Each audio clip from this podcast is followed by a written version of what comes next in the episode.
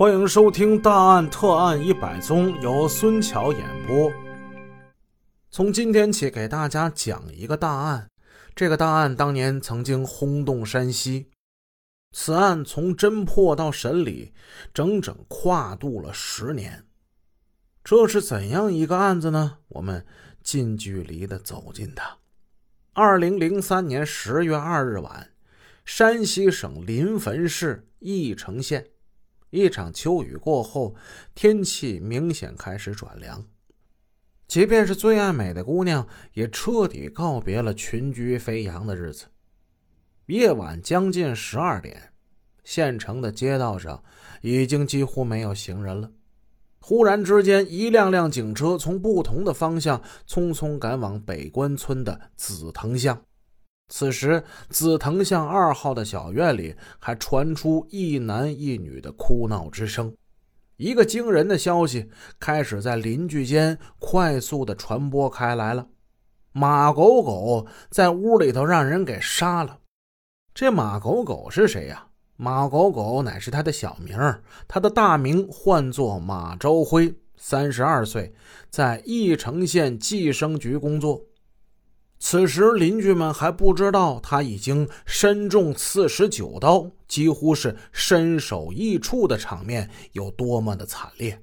但大家凭着他显赫的家庭背景，已经断定不得了了，这回要出大事了。马朝辉的父亲马振海是县审计局的副局长，他母亲更厉害，母亲姓李，叫李毅。是县人大的副主席，他的岳父李纯泰虽然说官不大，只是北关村的党支部书记，还挂名担任过县城建局的副局长。但是在翼城县这地方，他岳父也是一位家喻户晓的新闻人物啊。在县城的图书馆，作者曾经见到过两部以李纯泰为主人公的报告文学。包括百万富翁的摇篮、北关村调查，这是中国社会科学出版社两千年版的作品；还有大地之子劳模李纯泰，这是山西人民出版社二零零零年的作品。本文的作者将在文中多次出现，所以从这之后，我就一律给他，呃，以我来代替啊。一说我，大家就知道说的是作者了。根据公开资料显示，一九三六年出生的李纯泰是一位只上过三天学的老农民。别看他学历不高，干的事儿可是不少的。一九八七年，在他五十多岁时，才担任北关村的党支部书记。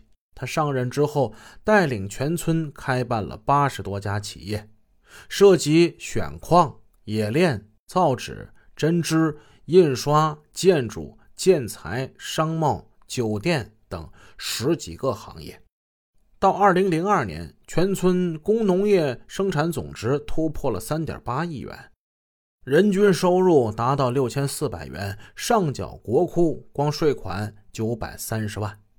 一时之间，这北关村就被媒体称为了是三晋明珠，那李纯泰也成了闻名三晋大地的明星书记了。在一九九九年，他还受邀登上了国庆五十周年大庆的观礼台。二零零零年，李纯泰被国务院授予了全国劳模称号。作为他个人声望的顶峰时期，二零零三年六月，山西省的邮政部门为他发行了全省第一套展现劳模风采的个性化邮票。这个邮票叫“三个代表的忠实实践者李纯泰”。二零零三年九月，李纯泰的名字还跟两位在新中国历史上赫赫有名的，一位叫申纪兰，一位叫郭凤莲，跟他们联系到一起。